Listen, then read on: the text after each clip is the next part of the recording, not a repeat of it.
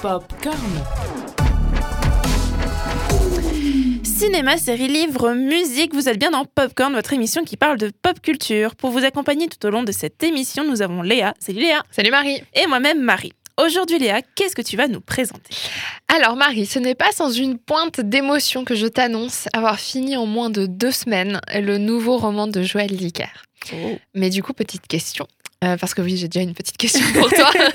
Est-ce que tu as déjà lu un bouquin de Joël Dicker ? Pas du tout. Vraiment aucun ? Aucun. Bon, il n'en a pas sorti beaucoup, enfin 5, bon, on verra après. Ce qui est déjà pas mal, 5 ou 6. Mais du coup, tu n'as jamais... Jamais. Mais tu sais déjà à peu près qui il est, à quoi il ressemble, qu'est-ce qu'il a écrit ? Pas du tout. Pour moi, c'est du un peu du Harlan Coben. Genre, c'est un peu dans le même style, un peu du policier. Du coup, ouais, c'est, voilà. Ça, okay. Mais non, sinon non, je connais le personnage en lui. Enfin voilà, je connais son nom, mais à part ça. C'est tout. Ouais, bah c'est super. Tout. Du coup, je vais pouvoir t'apprendre plein de trucs aujourd'hui. Ça va être bien. Alors, pour les plus assidus de l'émission d'entre vous, vous n'êtes pas sans savoir que le côté littéraire de notre duo, c'est plutôt Marie. Parce que moi, je ne lis pas assez à mon goût et surtout, je lis toujours les mêmes auteurs depuis, j'irai une bonne dizaine d'années, c'est-à-dire, sans surprise, Harlan Coben et Guillaume Musso. Mais voilà, il y a 5 ans, je regardais l'émission Quotidien, l'émission du coup qui est diffusée sur TMC, et Yann Barthès avait comme invité Patrick Dempsey, si vous savez, le fameux Derek Shepherd de Grey's Anatomy, et un auteur qui m'était inconnu jusque-là, Joël Dicker.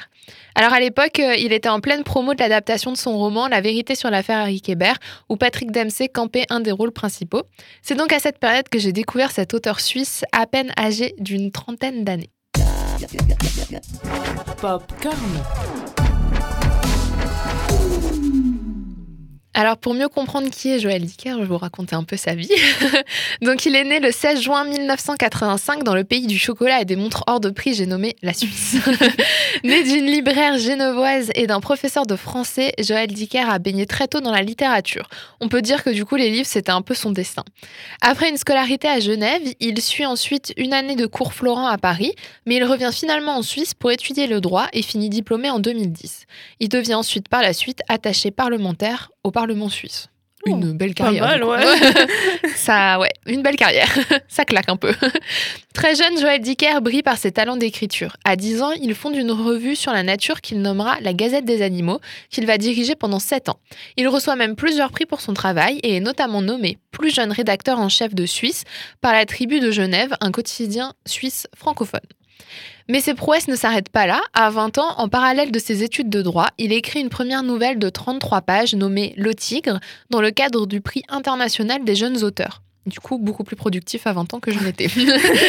4 ans plus tard, il rédige son premier roman, Les derniers jours de nos pères, un roman dont l'histoire prend place durant la Seconde Guerre mondiale où il parle de résistance, de guerre ou de secrets gouvernementaux. Encore une fois, il en fait plus que moi à 24 ans. Ce roman ne lui ouvre pas tout de suite les portes du succès et il a même du mal à le faire publier. En 2010, cependant, une maison d'édition de Lausanne, qui se nomme L'Âge d'Homme, accepte de le publier. Cette dernière va même lui proposer une coédition avec l'éditeur parisien Bernard de Fallois. Et cela permet à Joël Dicker de se faire connaître auprès du lectorat français. En 2012, soit 2 ans plus tard, Joël Dicker publie ce qui deviendra son plus gros succès, La vérité sur l'affaire Harry Quebert. C'est l'histoire de Marcus Goldman, un jeune écrivain souffrant du syndrome de la page blanche et dont au même moment, son mentor et ami, l'écrivain à succès Harry Quebert, va être accusé de meurtre. Traduit en 40 langues et vendu à 5 millions d'exemplaires dans le monde, Joël Dicker se fait une place de choix parmi les plus grands. Et donc, comme je vous disais en début d'émission, le succès a été si grand que le livre a eu le droit à son adaptation. Produite par Jean-Jacques Arnaud, cette mini-série, donc qui se nomme La vérité sur l'affaire Harry Quebert, a été diffusée en 2018 sur TF1 et c'est Patrick Dempsey qui campe le rôle de Harry Quebert. En 2015, sort son 3e roman, Le Livre des Baltimores. On y retrouve le même personnage, Marcus Goldman, mais quelques années après l'affaire Harry Quebert, nous narrant le drame familial dont il a été témoin, le drame de ceux qu'il nomme les Goldman de Baltimore. Donc c'est une partie de sa famille, voilà, c'est son oncle, sa tante et ses cousins. Poignant et émouvant, on retrouve avec plaisir ce personnage attachant, témoin du déchirement de sa famille qu'il a tant aimé et vénéré. En 2018 vient ensuite La disparition de Stéphanie Mailer, un roman policier dont les protagonistes sont inédits et encore inconnus. En gros, ça fait pas suite à ces deux précédents romans. Donc pas du tout Marcus Goldman, tout ça, voilà. D'autres personnages. C'est une histoire encore bien ficelée et pleine de rebondissements, comme Joël Dicker en a le secret finalement. Et donc tu disais en début d'émission qu'il faisait des romans policiers un peu à la Harlan Coben. Mm. C'est vrai et pas vrai. C'est-à-dire que la disparition de Stéphanie Mailer ou Meyer, je sais jamais comment le prononcer, c'est un peu ce style-là. La vérité sur l'affaire Harry Quebert aussi, mais le livre des Baltimores, c'est comme c'est plus un drame familial, c'est encore différent parce que c'est pas vraiment une enquête policière et il y a pas de meurtre, il y a pas de disparition, il y a pas donc pour celui-là, on sort un peu des clous, mais c'est vrai que les deux autres, ça se rapproche un peu d'Harlan Coben, mais pour lire les deux auteurs, c'est quand même deux styles totalement différents. Oui, bien sûr. Ouais.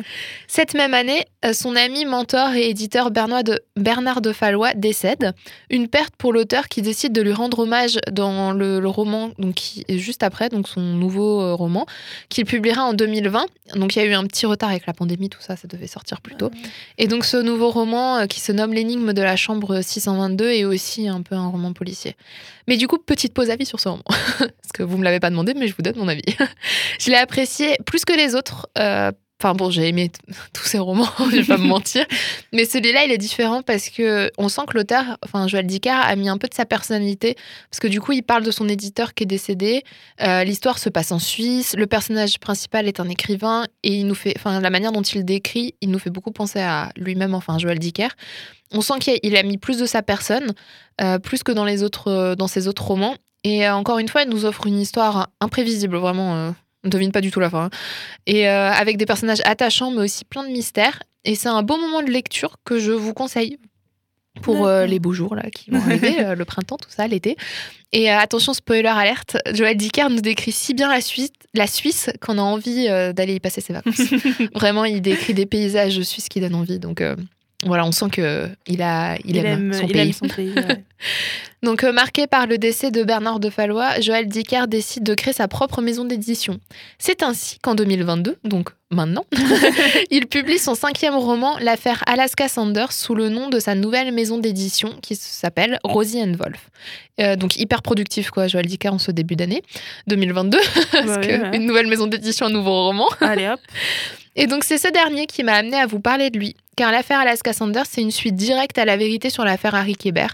Oui. Donc, pour vous situer, pour ceux qui ont lu le roman ou qui ont lu certains de ses romans, c'est situé entre la vérité sur l'affaire Harry Quebert et le livre des Baltimores, en termes de timing, timeline, tout ça. Donc, l'affaire Alaska Sanders complète cette parfaite trilogie suivant les aventures de Marcus Goldman. Donc, je commence à être bien attachée à ce personnage, parce qu'on l'a vu dans 3 romans, là. Donc, pour le petit speech, le voici, je vais vous le lire, en essayant de ne pas vous spoiler l'affaire Harry Quebert, parce que du coup, il y a quelques références. Alors, avril 1999, Mount Pleasant, une paisible bourgade de New Hampshire, pardon, je galère un peu avec les noms, est bouleversée par un meurtre. Le corps d'une jeune femme, Alaska Sanders, est retrouvé au bord d'un lac. L'enquête est rapidement bouclée, la police obtenant les aveux du coupable et de son complice. 11 ans plus tard, l'affaire rebondit. Le sergent Perry Gallowwood de la police d'État du New Hampshire, je vais y arriver, persuadé d'avoir élucidé le crime à l'époque, reçoit une troublante lettre anonyme. Et s'il avait suivi une fausse piste, l'aide de son ami l'écrivain Marcus Goldman ne sera pas de trop pour découvrir la vérité. Et donc, pour ceux qui ont lu la vérité sur l'affaire Harry Quebert, donc le sergent Perry Gallowwood, qui est dur à dire, c'est le même en fait qui mène l'enquête dans la vérité sur l'affaire Harry Quebert. Voilà, c'est pour ça.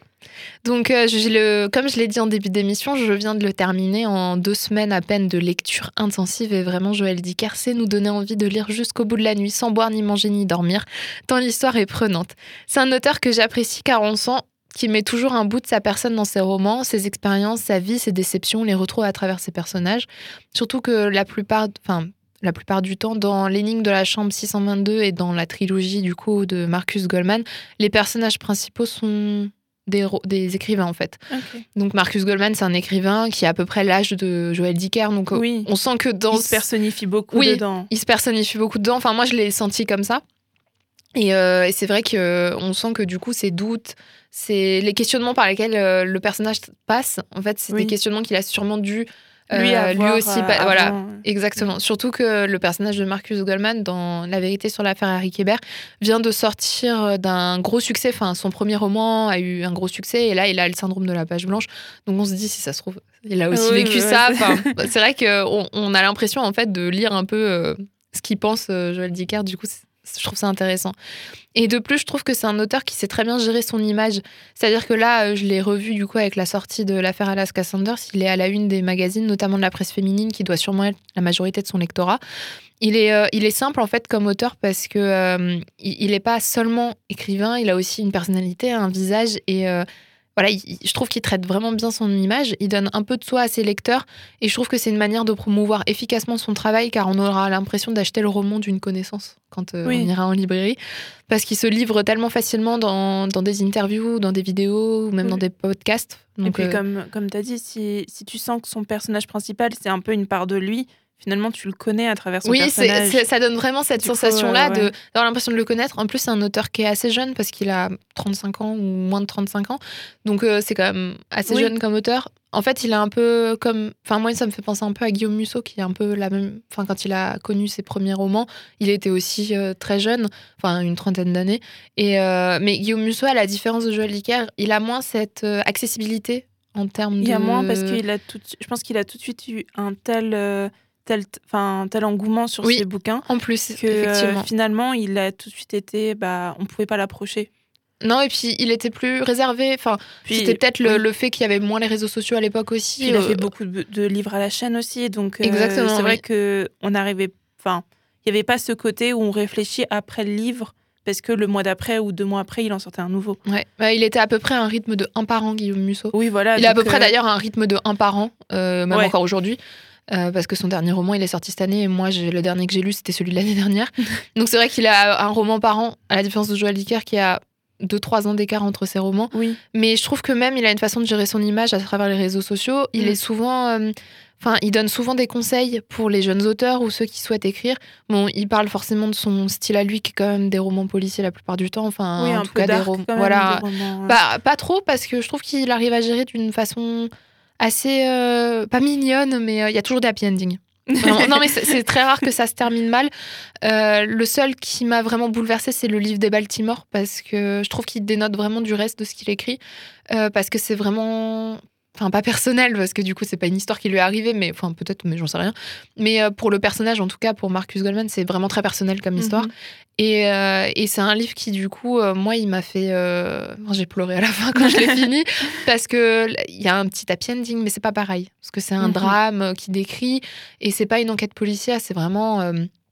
toute une histoire de famille et du coup voilà, au-delà c'était très attachant quoi. Voilà, c'est ça. Donc mais sinon en général, il y a toujours des petites fins des petits happy endings dont enfin on n'est pas frustré quand on a fini le livre et je dirais pas que c'est dark parce que il y a des auteurs qui sont vraiment très dark, Maxime Chatham par exemple, lui c'est vraiment hardcore ce qu'il écrit. D'ailleurs, je lis pas ce qu'il écrit mais des retours que j'ai eu c'est assez assez hardcore, mais voilà, je trouve que Joël Dicker, lui, ça reste un auteur qui joue sur l'accessibilité. Et du coup, en parlant d'accessibilité, ça me fait penser que pour les plus fans d'entre vous, il est actuellement en tournée de dédicaces dans toute la France. Et pour nos amis strasbourgeois, il sera présent à la librairie Kléber de 16h à 19h le 17 mai prochain. Voilà. Ah, donc c'est un mardi. J'ai regardé. Pour ceux que ça intéresse, je vais peut-être y être. Oui, il y a de fortes chances parce que j'aime bien rencontrer les auteurs. Ça fait toujours plaisir. Et puis toujours, quand je les lis, pendant des heures. Ouais. Et puis de les lire et de les voir après, c'est de pouvoir leur dire, j'aime bien ce que tu fais, j'aime bien ce que t'écris.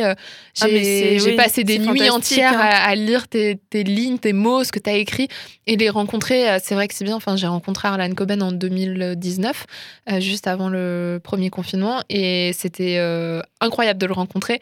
Enfin, j'oublierai jamais. J'ai un livre dédicacé que je ne donnerai jamais. Vraiment, je vais le garder jusqu'à la fin de ma vie, celui-là. Mais les rencontrer, ça donne une autre dimension au roman. Ça donne encore plus envie de les lire. Le roman, ça reflète quand même l'auteur d'un point de vue. Alors, après, on peut être d'accord ou non avec ce que font les auteurs et du coup, que leurs œuvres en pâtissent ou pas, mais d'un point de vue, enfin, les rencontres d'auteurs, je trouve ça fantastique pour l'auteur. Oui, rien que pour l'auteur. Enfin, bon, maintenant avec les réseaux sociaux, en vrai, ils ont leur communauté, ils ont leurs personnes qui leur suivent, ils ont les messages, ils ont des trucs comme ça.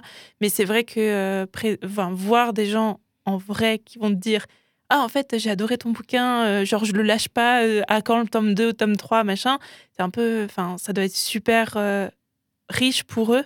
Oui, c'est gratifiant aussi d'avoir mis autant de temps d'écrire pendant des heures un roman. Mais c'est ça. Et de voir derrière ce que ça produit comme engouement. Et... Bah voilà, et puis dans l'autre sens, bah, le lectorat qui en fait se pose des fois plein de questions. Moi j'ai eu la chance, j'ai rencontré Julien Nil, donc l'auteur de la bande dessinée Lou.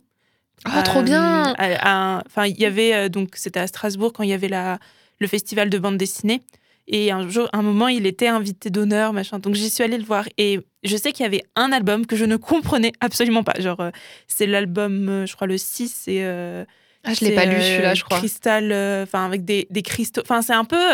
Enfin, tu ne comprends pas trop ce qui se passe. C'est pas quand Lou, elle devient adulte ou jeune adulte. Elle est étudiante. Oui, c'est ça, et c'est celui que j'ai pas lu, je me suis arrêtée avant. En fait, c'est un monde où t'as plus de réseau, t'as des cristaux un peu partout. Enfin, c'est un peu un truc un peu fantastique. Et genre... Quand tu finis Laser Ninja, qui est celui d'avant, où finalement elle finit, elle est au lycée, elle vient d'avoir son petit frère, et oui, puis c'est ça, voilà, à la fin, ouais. Et que finalement tu passes là, t'es en mode, il s'est passé quoi tout ce temps ? C'est quoi cette transition ? C'était super intéressant d'aller leur parler pour enfin, et du coup après il a fait les albums d'après reprennent en fait cette partie-là qui manque, et du coup ça aide à comprendre. Mais c'est vrai que c'est super gratifiant pour un lecteur d'aller le voir, de poser des questions. Et même de... Enfin, je sais pas, de... Enfin, moi, je sais que je parle beaucoup quand je rencontre. J'adore parler de mes écrits. Parce que, enfin... Oui, en tant que jeune auteur... On apprend tellement de choses d'eux, finalement, que c'est fou, quoi. Ouais, je suis totalement d'accord. Mais c'est pour ça que j'aime bien Joël Dicker, parce qu'il fait plein de petites vidéos, du coup, sur des conseils d'écriture, et surtout des romans policiers. Et je trouve ça génial, parce que on a des fois des préjugés ou des a priori sur la façon dont il rédige. Donc, et en fait, des fois, c'est pas si compliqué que ça. Enfin... Si, rédiger, c'est compliqué. Mais en fait, il n'y a pas de magie ou il n'y a pas de secret. En fait, il s'assoit à son bureau, il a une idée, il écrit, quoi. Et il construit son roman. Donc, oui, il explique ça. Que par contre, et ça revient chez tous les auteurs, je pense, ils donneront le même conseil, il faut de la patience. C'est-à-dire qu'écrire un roman, qu'écrire une histoire, créer un univers, ça demande de la patience. Ça demande du temps, beaucoup de temps. Et du coup, bah, moi, je suis beaucoup des communautés d'écrivains sur les réseaux sociaux. Et c'est vrai que, en fait, le truc qui ressort, et je pense que Joël Dicker le fait bien, c'est qu'ils ne vont pas te dire « t'as une façon de faire ». En fait, quand tu veux écrire quelque chose parce que t'as une idée en tête, et même si t'as même pas d'idée en tête, genre juste des passages qui tu te dis « bah tiens, ça peut être cool », en fait, t'as pas de... Parce qu'il y en a qui vont te dire « oui, il faut absolument d'abord faire des fiches personnages, après faire ton plan, machin ». Mais en fait... Quand des fois, t'as l'inspiration, genre tu l'as sur le moment. Et du coup, après, t'es en mode, bah, je vais pas... Enfin, moi, par exemple, là, cette semaine... Alors, c'est totalement ponctuel, en plus, l'inspiration. Alors, je me suis fait taper par mes meilleurs amis. Mais cette semaine, j'ai eu l'idée d'une nouvelle romance fiction... Enfin, une romance, du coup. Et sur le coup, j'étais en mode...